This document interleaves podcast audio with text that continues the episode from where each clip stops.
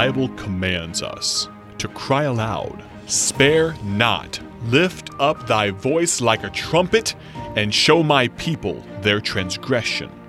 This is the Cry Aloud broadcast with evangelist Ted Houston. Today, dear friend, I think that we'll wrap up our study of a fruitful Christian there in John 15, where Jesus says that I am the true vine, and my Father is the husband. Every branch in me that beareth not fruit, he taketh away, and every branch that beareth fruit, he purgeth it, that it may bring forth more fruit. If you've been listening in, you'll know that the fruit we're talking about here is the fruit of reproduction, of us as Christians producing other Christians by sharing the gospel of Jesus Christ. We understand that Jesus wants us to bear fruit. The Father wants us to bear fruit, and the Father wants us to bear more fruit. And the Father wants us to get to the place where we bear much fruit. And, dear friend, uh, I hope that you and I have a desire to see people come to know Christ as Savior and see more people come to know Christ as Savior and see much people come to know Christ as Savior. And today I want to look at three ways that we can accomplish being a fruitful Christian. Number one, I want to say to you that we need to stay abiding in Christ. In verses 4 and 5 of John 15, Jesus said, Abide in me, and I in you, as a branch cannot bear fruit of itself except it abide in the vine. No more can ye except ye abide in me. I am the vine, ye are the branches. He that abideth in me, and I in him, the same bringeth forth much fruit. For without me ye can do nothing.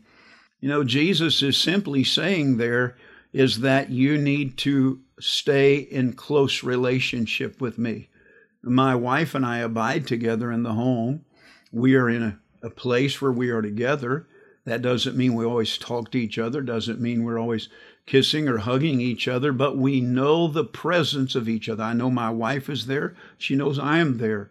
We should walk in our relationship with Christ that we are aware of his presence and if we do that, if we're aware of His presence, we're aware of His person, then He will be able to speak to us and say to us, Hey, you need to talk to that person about the Lord. One of the greatest secrets I've learned in soul winning is to ask the Father, ask Jesus, the Holy Spirit, God, the Trinity, to ask them to show me, uh, to talk to me, to guide me about talking to certain people as I go out soul winning, I pray that the Holy Spirit would lead me and guide me to the person that needs to hear about the Lord Jesus Christ. I think it's like Jesus said to the disciples in Matthew chapter 4. He said, Follow me, and I will make you fishers of men. Mark 11, uh, 1, verse 17, he said it this way Come ye after me, and I will make you to become fishers of men.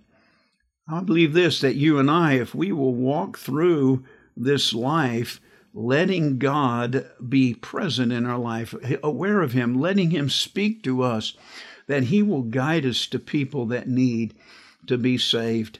I remember uh, going out soul winning one time with my prayer partner and said, Let's pray and ask God to show us. We drive, we don't talk, we, we pray. God, guide us and direct us. I went past an apartment building, the Lord impressed upon me to stop.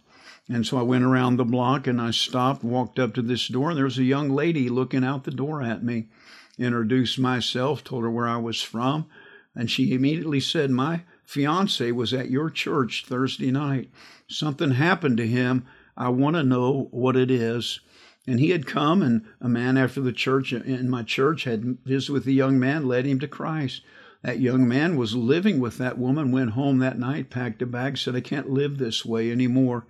And God led me, the Holy Spirit, Jesus, God the Father, led me to that lady's door and I led her to Christ. I believe that's what Jesus is saying. If you will abide in me, if you'll just walk with me, if you'll just realize my presence and let me show you, I will send you to people that need to be saved. I will urge you to talk to them. I pray, dear friend, that will abide in him. And we'll uh, complete this uh, lesson tomorrow in our next broadcast. Thank you for listening to the Cry Aloud broadcast with evangelist Ted Houston, produced by Bible Tracts Incorporated of Bloomington, Illinois. visit BibleTractsInc.org for more information.